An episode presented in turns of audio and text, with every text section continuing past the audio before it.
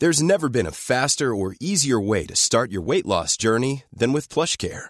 PlushCare accepts most insurance plans and gives you online access to board-certified physicians who can prescribe FDA-approved weight loss medications like Wigovi and Zepbound for those who qualify. Take charge of your health and speak with a board-certified physician about a weight loss plan that's right for you. Get started today at plushcare.com slash weight loss. That's plushcare.com slash weight loss. plushcare.com slash. Coucou, j'ai écrit un livre, on en parle juste après. Le 24 novembre 2016, à 4h30 du matin, une motarde nommée Alison Stutton roule sur une route pour aller au travail. Quand tout d'un coup, elle s'aperçoit qu'une femme est sur le bord de route en train d'agiter un tissu. Cette femme, elle s'appelle Chérie Papini et est portée disparue depuis maintenant trois semaines. Nez cassé, cheveux coupés, marque au fer rouge sur tout le corps et camisole de force. La jeune femme explique avoir vécu l'enfer pendant un mois complet, enfermée dans un placard et torturée régulièrement. Pourtant, au fil de l'enquête, des doutes apparaissent sur son scénario. Bienvenue pour une nouvelle HVF. Thank you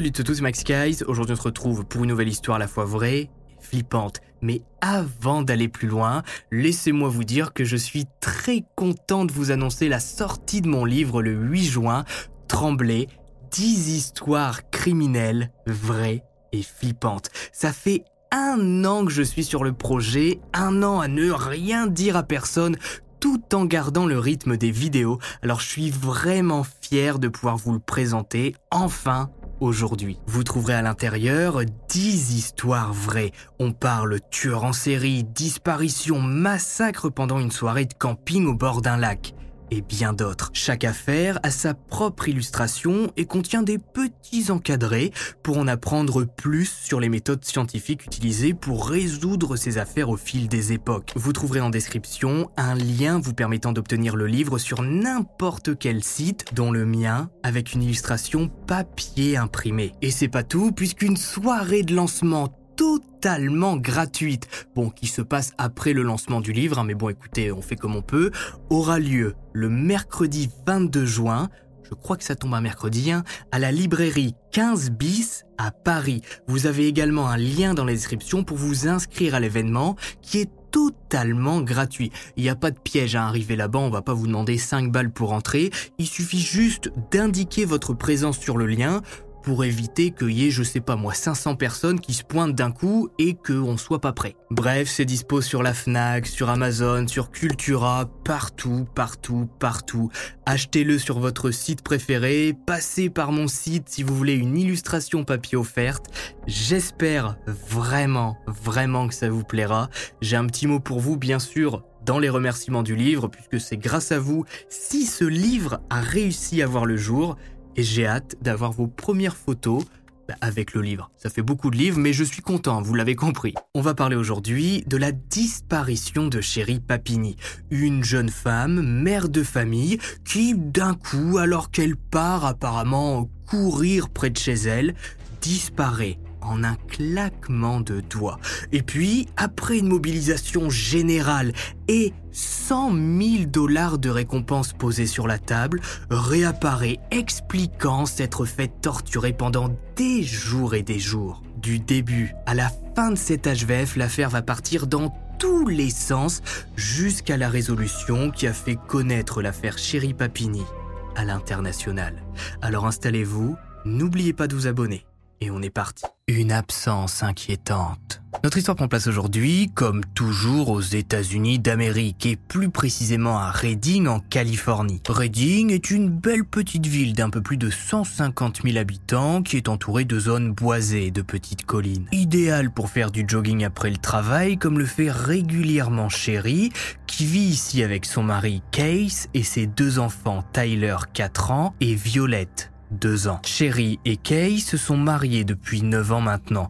Ils se sont rencontrés lors de leurs études et forment un couple solide d'après ce que j'ai pu trouver. Il n'y a pas de vagues dans leur histoire familiale. Kay travaille pour une entreprise du coin et Sherry est vendeuse dans un magasin Best Buy qui vend du matériel électronique, télé, ordinateur, console. Le couple se plaît plutôt bien dans la ville de Reading. La journée, les enfants sont à la crèche et le soir, tout le monde se retrouve à la maison. Enfin d'habitude, puisque ce mercredi 2 novembre 2016, Case rentre du travail vers 17h comme chaque jour. Problème, alors qu'il pousse la porte d'entrée, il n'entend aucun bruit. Pas de rire d'enfant, pas de télé allumée. Pourtant, la voiture de chéri est bien devant la maison, mais la mère de famille ne semble pas là. Bon, Case tente de l'appeler. Pas de réponse. Par précaution, il prend contact avec la crèche pour savoir si Chéri est bien venu récupérer Tyler et Violette comme prévu. Mais la petite dame au bout du fil lui indique que non, ses deux enfants sont encore là à attendre leur mère. C'est là que Case comprend qu'il se passe quelque chose. Si Chéri n'a pas été chercher ses enfants à l'école, c'est qu'il lui est forcément arrivé un souci. Case va décider d'utiliser une application qu'ils ont en commun et qui permet de localiser le téléphone de l'autre. Il l'ouvre entre le contact de sa femme et l'application charge quelques instants. Bingo.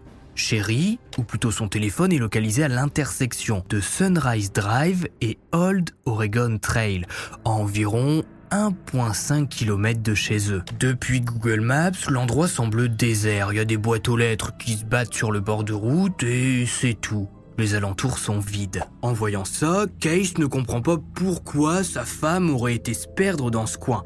Mais plutôt que d'attendre que le téléphone bouge, il décide de prendre la voiture et d'aller sur place. Peut-être que Sherry a décidé d'aller courir en rentrant du travail. Elle s'est blessée, a fait un malaise et vu la zone paumée, personne ne risque de tomber sur elle. Case arrive sur place, descend du véhicule et toujours avec l'application s'approche des boîtes aux lettres. Là, il remarque par terre le téléphone de sa femme, ses écouteurs et une touffe de cheveux, comme si Chérie avait été tirée par surprise. Le 911 est appelé. I couldn't find her, so I called the, the daycare to see what time she picked up the kids. The kids were never picked up. So I got freaked out, so I hit like the Find My iPhone app thing. I found her phone and it's got like hair ripped out of it. Dans un premier temps, les enquêteurs qui sont alertés de la disparition de Sherry Papini se rendent à l'intersection, là où son téléphone est retrouvé pour commencer une petite enquête de voisinage. Le coin est certes désert, mais bon, il y a quelques habitations ici et là. Peut-être qu'un voisin a entendu un cri ou une voiture démarrer en trombe. Un homme dira avoir vu Sherry vers 11 heures portant une veste de sport rose. La femme était en train de courir apparemment. Un autre voisin dit quant à lui avoir vu Chéri à 14 heures près de l'intersection. Case, le mari, déclare que la dernière fois qu'il a eu des nouvelles de sa femme, c'était à 10h30 ce mercredi. Elle lui a demandé s'il rentrait manger à la maison et Case n'a répondu qu'à 13h30 en disant Non désolé, ça va être une longue journée. Il explique aux enquêteurs avoir été pris par son travail et ne pas avoir eu le temps de regarder son téléphone. C'est le dernier contact qu'il a eu avec sa femme avant de retrouver son téléphone et ses écouteurs abandonnés. D'ailleurs, ces objets intriguent un petit peu les enquêteurs qui, bon, ont l'impression en fait que le téléphone portable et les écouteurs ont été mis en scène. C'est-à-dire que le téléphone semble pas avoir été balancé comme ça. Il est posé proprement sur le sol, avec à côté les écouteurs, eux aussi posés proprement, puis une petite touffe de cheveux juste autour, comme si, avec cette mise en scène, on avait voulu brouiller les pistes. Mais sur le moment, avec la panique générée par la disparition, bah, on se pose pas plus de questions que ça. Dans l'affaire Chéri Papini, les recherches pour la retrouver débutent tout de suite après l'alerte. Et la médiatisation ne prend pas beaucoup de temps. Les journalistes flairent l'affaire à sensation.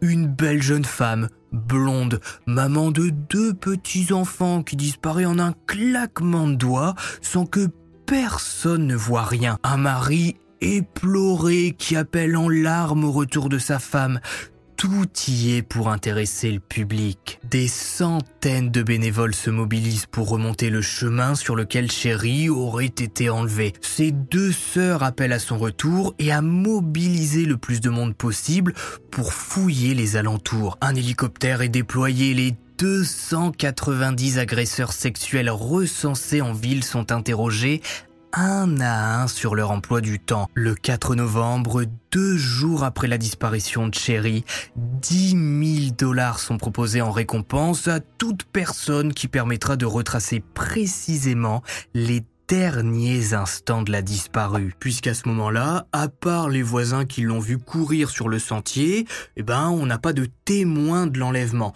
Et en plus de ça, les horaires indiqués par les voisins sont un petit peu bizarre.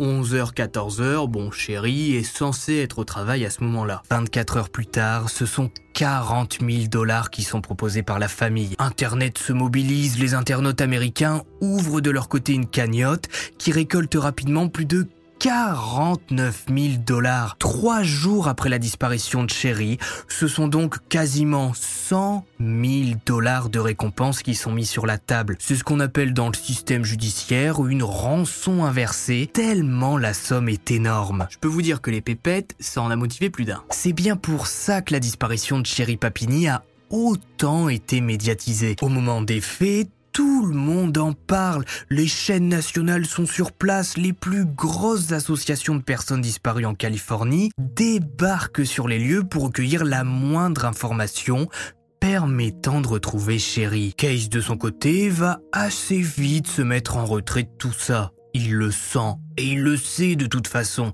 Si sa femme n'est pas retrouvée rapidement, qui deviendra le suspect principal dans l'affaire? Lui le mari. Et c'est exactement ce qui va se passer au fil des jours qui passent, au point que Case est convoqué par les enquêteurs pour un interrogatoire. On observe ses mains, ses bras, son dos, son torse, voir s'il n'a pas des griffures. Peut-être que le couple s'est disputé, ça a mal tourné, Chéri a pris un mauvais coup, et puis voilà, ce serait pas la première fois que ce genre d'histoire arrive. Mais le mari n'a rien. Passé au détecteur de mensonges, répondant aux différentes questions des enquêteurs, Case sera rapidement relâché et le shérif dira que le mari est je cite, blanc comme neige. Voilà une bonne chose de faite, le mari est innocenté, c'est sûr, c'est pas lui. Le 10 novembre, une semaine après la disparition de Cherry et quelques jours seulement après avoir été totalement innocenté, Case donne une interview au magazine People dans laquelle il dit ⁇ Je veux juste la voir de retour et je veux qu'elle revienne saine et sauve. Juste ramenez-la à la maison. S'il vous plaît, ramenez-la. Le plus tôt sera le mieux. C'est ma femme et je sais tout d'elle. Je sais que ma femme ne m'aurait jamais laissé et jamais, à des millions d'années, elle n'aurait laissé nos enfants. Case ajoute dans le magazine qu'il pense que celui qui a enlevé Sherry est forcément un inconnu qui a réussi à la coincer au moment où elle n'était pas attentive. L'intersection où est retrouvé son téléphone est l'endroit parfait pour enlever quelqu'un peu de personnes y passent. Le virage force les coureurs à ralentir et à regarder avant de s'engager. C'est là le moment idéal pour sortir de la voiture et enlever quelqu'un. Après, c'est que mon analyse et mon avis, hein, je ne suis pas expert en enlèvement de joggeuses. Mais malgré la mobilisation générale, les centaines de personnes qui recherchent Chéri et les milliers d'autres qui suivent sa disparition et qui ont son visage en tête, les enquêteurs ne trouvent rien. Aucune piste. Après plus d'une semaine de disparition, l'enquête est au point mort. Le dossier est vide. Se sentant abandonné par les autorités qui pourtant font de leur mieux, la famille de Chéri décide d'engager un détective privé le 13 novembre. Pourquoi engager un détective privé? Eh bien parce que le type n'a pas le système judiciaire au-dessus de la tête. Il peut aller toquer à des portes, interroger des gens, faire des filatures sans avoir besoin de l'autorisation de quelqu'un et d'avoir un petit papier justement qui l'autorise à faire ça. Donc tout va plus vite.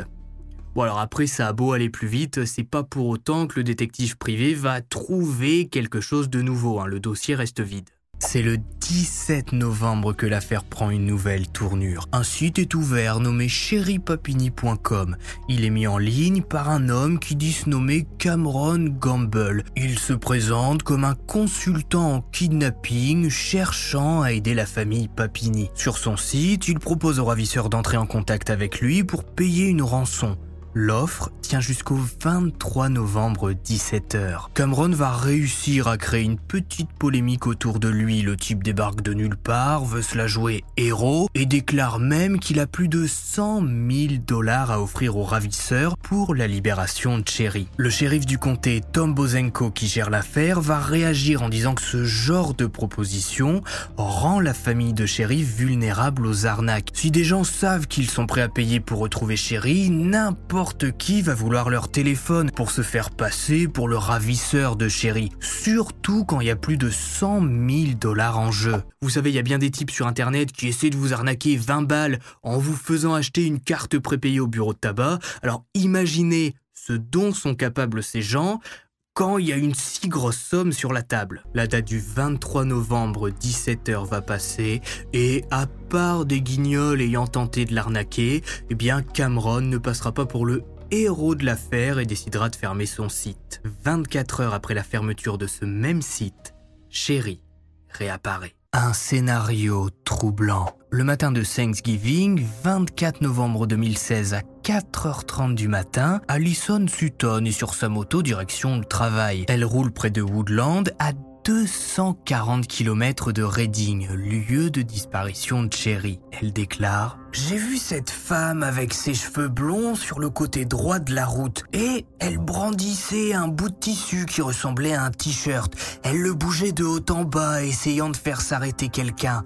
C'était évident, elle avait besoin d'aide. Appelée immédiatement, c'est une patrouille de police qui débarque sur place en pleine nuit pour recueillir la pauvre femme mal en point. Et tout de suite ils comprennent.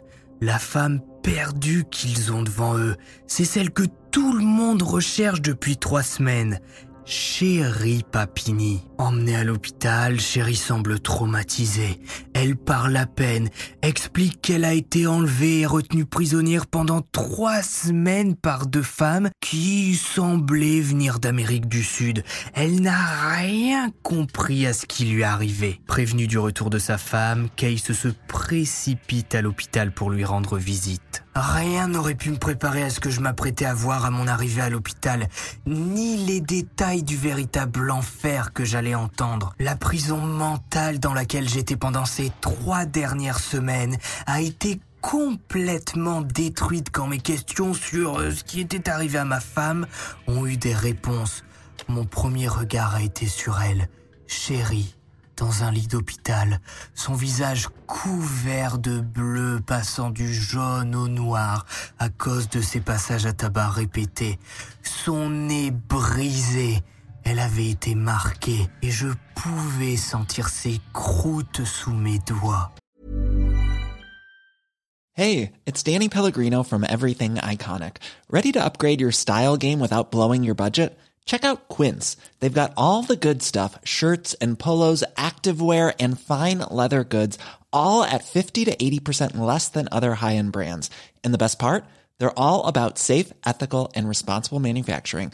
Get that luxury vibe without the luxury price tag. Hit up quince.com slash upgrade for free shipping and 365 day returns on your next order. That's quince.com slash upgrade.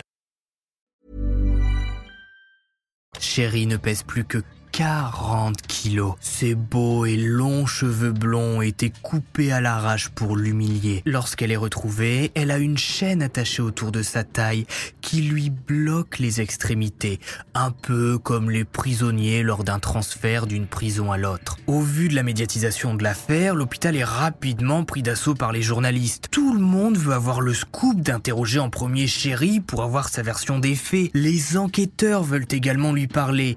Mais ben, elle ne veut parler à personne. Chéri va accepter uniquement de s'exprimer à travers son mari. Voici ce que Case déclare. Chéri m'a dit avoir été enlevé pendant son jogging matinal par deux femmes hispaniques masquées, ayant un pistolet et conduisant un SUV de couleur foncée. Les femmes l'ont emmené dans un endroit inconnu et lui ont mis une couche pour adulte. Ils lui ont mis de la musique et lui ont donné de la nourriture avant de l'insulter et de l'abattre régulièrement. Une description des ravisseuses est publiée, un portrait robot est réalisé. Dans l'attente que quelqu'un reconnaisse les deux femmes, le shérif Tom Bozenko va de nouveau prendre la parole. Les enlèvements sont rares en soi, spécifiquement ceux concernant des adultes. De plus, par deux femmes, c'est encore plus unique. Donc, nous éprouvons de l'inquiétude à cet égard. À ce jour, nous continuons d'enquêter sur cette affaire en tant qu'enlèvement et séquestration. Et tout ce que Chéri nous a fourni jusque-là nous mène vers cette direction. Nous ne connaissons pas à ce jour les motivations ou le mobile de cet enlèvement. Nous ne savons pas si elle a été choisie spécifiquement ou bah, si c'était un enlèvement aléatoire. En clair, la déclaration est assez vide et même avec le retour de Chéri, eh bien l'enquête n'avance pas. En plus de ça, peu à peu, l'opinion publique se retourne contre la victime. Les bénévoles ne comprennent pas pourquoi Chéri ne vient pas les remercier. Est-ce qu'elle s'en fout de toute cette mobilisation qui a eu juste pour elle? Les enquêteurs qui se cassent la tête pour trouver une piste commencent eux aussi en avoir marre. Chéri décrit deux femmes qui semblent complètement amatrices dans le domaine. Je veux dire, il n'y a pas eu de demande de rançon. Chéri n'a pas été tuée. On n'a pas essayé de faire pression sur la famille. Elle est juste enlevée, gardée une vingtaine de jours, torturée selon elle, puis relâchée. Pourquoi? N'y a pas de motif, ça n'a pas de sens. Case va décider une nouvelle fois de prendre la parole. Les rumeurs, les hypothèses, les mensonges et la haine sont tout autant fatigants et dégoûtants. Nous ne laisserons pas ces gens nous prendre notre âme, notre amour ou notre joie de la voir retrouvée vivante et de retour à la maison là où est sa place. Je comprends que les gens veulent toute l'histoire, les photos et les preuves que ce n'était pas un espèce de canular, un plan pour toucher de l'argent ou une guerre raciale fabriquée de toutes pièces. Je ne vois pas l'intérêt d'adresser à tout le monde un mensonge aussi absurde. Et puis voilà, l'histoire aurait pu s'arrêter là. Chérie sort de l'hôpital, rentre chez elle, ne remercie personne, et puis bon bah c'est tout, elle se dit que ça va se tasser. Pourtant, le couple est très loin à ce moment-là de s'imaginer la tournure que va prendre l'affaire. Internet enquête. Au moment où Chéri disparaît et réapparaît, on est en 2016 et vous imaginez bien que les passionnés de faits divers comme vous et moi, hein, bien évidemment parce que vous regardez pas cette vidéo parce que vous détestez ce genre d'histoire, eh bien, il y a déjà une communauté très forte. En 2016, moi je lisais déjà des livres qui parlaient de tueurs en série et de disparitions mystérieuses. Bref, tout ça pour dire qu'à l'époque, les passionnés de faits divers sont déjà là. Et bien sûr que l'affaire Chéri Papini va être l'objet de milliers de discussions au point qu'un homme, Tim Scarbrook, banquier et père de trois enfants qui a suivi depuis le début la disparition, les recherches et le retour de Chéri, va décider d'ouvrir son propre blog sur lequel il exprime ses doutes sur les dires de la victime. Pour lui, l'affaire semble étrange quelque chose cloche. Et il est pas le seul à penser ça. En seulement quelques jours, le blog devient viral et cumule 50 000 vues, des centaines de commentaires. Même Reddit, célèbre forum américain, s'y met. Les internautes font part de leurs doutes et donnent leurs théories. Complot, arnaque pour avoir de l'argent, mensonge pour devenir populaire. Tout y est dit, mais de peur que tout aille trop loin justement, Tim va rapidement supprimer son blog, voyant l'ampleur que son poste prend. Mais c'est trop tard. la machine est lancée. Comme je vous le disais, les utilisateurs de Reddit s'y mettent et popularisent l'affaire dans le milieu du fait divers, au point que des journalistes vont s'attaquer à l'histoire de Sherry Papini. En avril 2017, le journal de Sacramento Bee obtient le rapport d'un appel passé par la mère de Sherry, Loretta Graef. La communication date du 17 décembre 2003 et il est indiqué dans le rapport que Loretta décrit sa fille comme une mythomane qui a besoin d'aller en psychiatrie. À l'époque, Sherry avait 21 ans et apparemment s'amusait à se blesser elle-même avec des bouts de verre pour ensuite accuser sa mère de violence et lui demander de l'argent pour la faire chanter. Plus loin encore, le 1er octobre 2000, Sheila Graef accuse sa sœur chérie d'avoir défoncé la porte de la maison familiale pour faire croire qu'elle avait survécu à un cambriolage. Face à ces révélations dans lesquelles on comprend parfaitement que la famille de chérie l'a décrit comme une mythomane en puissance, eh bien la jeune mère de famille va décider de faire appel à un porte-parole qui va rédiger un petit texte, puis le publier. Cet homme, il s'appelle, je vous le donne tout de suite parce que je l'ai oublié, Nicole Wool. Chérie Papini a été la victime récente d'un crime extrêmement violent qui a péniblement et dramatiquement changé le cours de sa vie à jamais. Il est indigne qu'un organe de presse utilise intentionnellement et exploite les traumatismes de Chéri et Case Papini dans le seul but de faire des clics et de vendre des journaux. La décision du journal de rechercher activement et de publier en ligne des conversations téléphoniques détournées d'il y a 16 ans revient à jeter le blâme sur la victime, ce qui est le plus scandaleux. Nous avons l'espoir que les médias respectent leur vie privée pendant leur travail et pendant cette période difficile, après les internautes, après la presse, après le shérif et ses équipes du comté, c'est le FBI qui va s'attaquer à l'affaire Chéri Papini en retraçant toute la vie de la jeune femme. En 2006, Chéri se marie avec un sergent de l'armée américaine, David Dreyfus, dans le seul but d'utiliser son statut militaire pour crâner un petit peu. David le dira lui-même, Chéri a voulu se marier alors qu'ils ne s'étaient vus qu'une seule fois et n'ont jamais vécu ensemble. De son côté, à cette période, Chéri disait à toute sa famille qu'elle était maintenant mariée à un beau militaire qui lui faisait visiter le monde lors de ses dangereuses missions. Ce qui est totalement faux. Mariée à David mais ne le voyant quasiment jamais vu son statut de militaire, Sherry va entrer en contact avec Case, son ancien petit ami du collège grâce aux réseaux sociaux. Les deux vont flirter ensemble et se mettre en couple. Le divorce entre Sherry et David a lieu en 2008. Contacté par le FBI, David dira que Sherry lui avait raconté que sa famille l'a maltraité régulièrement. Des amis de Sherry diront aux enquêteurs qu'elle a la réputation d'être une menteuse pathologique. D'autres ex-petites amies de Sherry, retrouvées par le FBI, la décrivent comme une attention war. Écoutez, j'ai fait au mieux. Qui peut se traduire en français par une personne ayant un besoin maladif que l'on s'intéresse à elle. Une personne qui veut être au centre de la discussion qui veut toujours avoir quelque chose à dire, peu importe la situation. Il y a tout un tas de personnes comme ça sur Twitter. Et bon, des ex qui traitent leur ex-petit ami ou leur ex-petit copain de fou ou de folle, on en connaît. Et généralement, on n'a pas les deux côtés de l'histoire. Sauf que là, ces dires sont également repris par l'ex-directeur de Chéri. Chéri était très doué pour créer des réalités différentes à présenter aux gens pour qu'ils puissent voir ce qu'elle voulait qu'ils voient, ce qui attirait beaucoup l'attention sur elle. Malgré toutes les questions sans réponse et le fait que l'enquête n'avance pas, eh bien sans preuve, il est impossible d'accuser Chéri d'avoir menti sur sa séquestration. Et surtout, si elle dit vrai, Imaginez la violence psychologique. La mère de famille a été torturée pendant une vingtaine de jours enfermée dans un placard.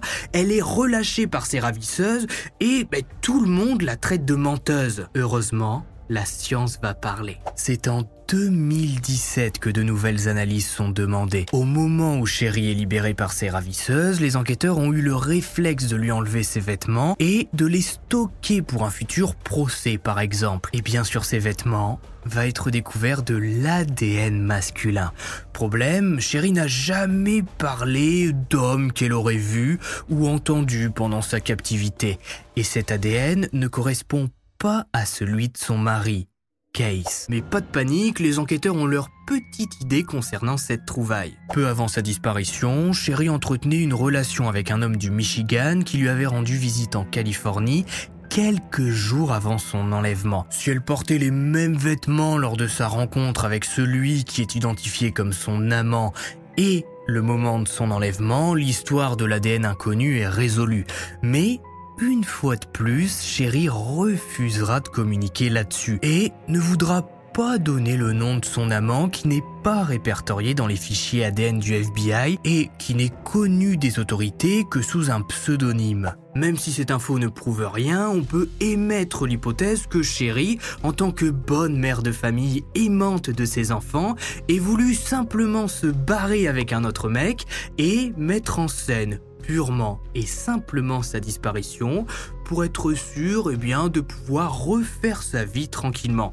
Sauf qu'à mon avis, elle n'avait pas prévu toute cette mobilisation générale et je me suis étouffé. Et elle n'avait pas prévu non plus de voir son visage à la télé nationale. À ce moment-là, elle s'est bien doutée que ça allait être compliqué de recommencer une toute nouvelle vie dans l'anonymat. Même si Chérie ne veut pas donner le nom du type qu'elle a vu peu avant sa disparition, la clé de l'affaire est l'ADN d'homme retrouvé sur ses vêtements. S'il est possible d'identifier cet homme, on identifie le réseau qui a enlevé Chérie. Il faudra trois ans pour faire parler l'ADN et enfin résoudre le mystère du kidnapping de Chéri Papini. Une menteuse maladive. Je vais pas vous citer toutes les dates des trois dernières années d'enquête. Ce qu'il faut savoir et ce qui est le plus important, c'est que le FBI va entrer l'ADN d'homme retrouvé sur les vêtements de Chéri Papini dans sa base de données. Le problème, c'est que aucun de cette base de données, eh bien, ne match avec cet ADN inconnu. Donc, si même le FBI n'a pas assez de bases de données pour faire matcher cet ADN, à qui est-ce qu'on fait appel?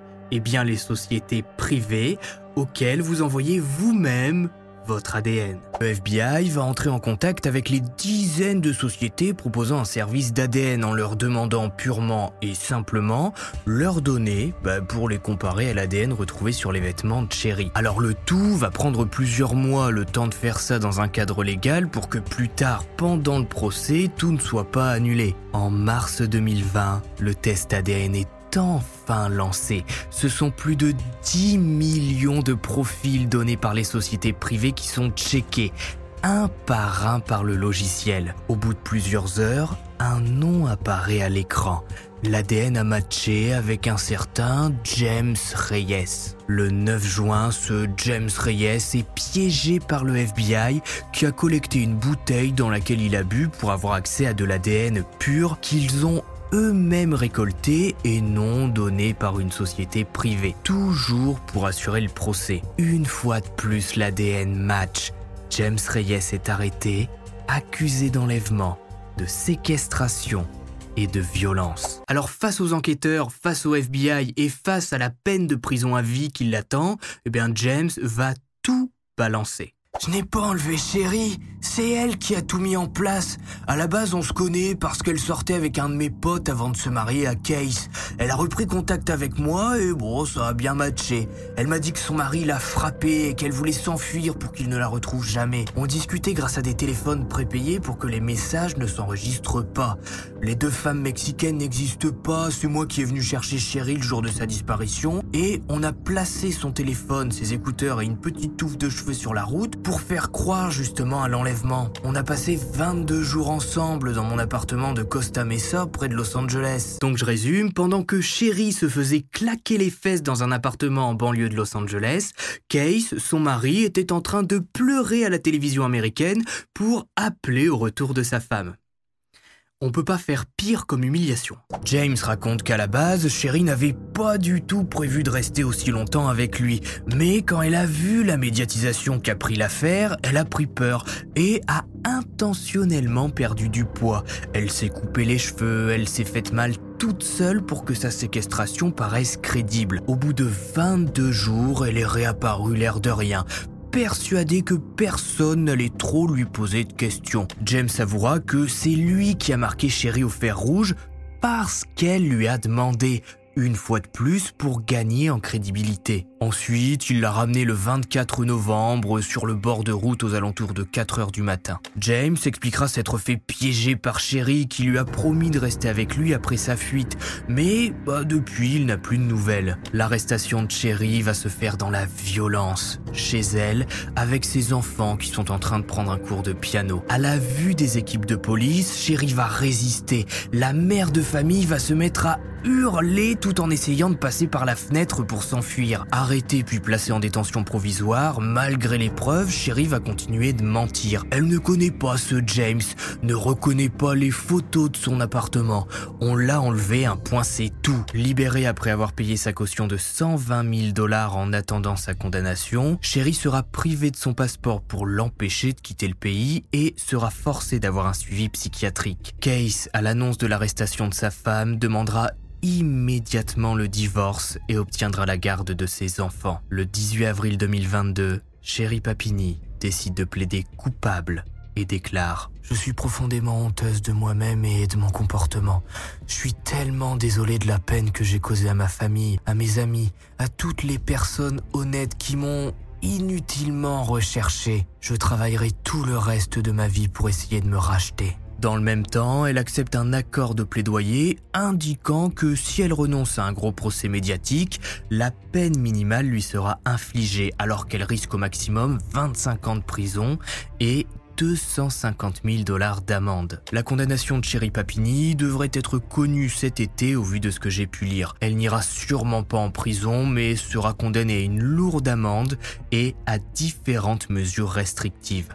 Mais comme d'habitude, je ne manquerai pas de vous en informer sur Twitter et Instagram. Aujourd'hui, Case évite le plus possible son ex-femme et se bat pour avoir la garde exclusive de ses enfants jusqu'à leur majorité. Chérie de son côté n'a plus refait parler d'elle. C'est ainsi que se termine l'histoire de Chéri Papini, jeune femme ayant mis en scène son enlèvement pour passer quelques jours avec son amant.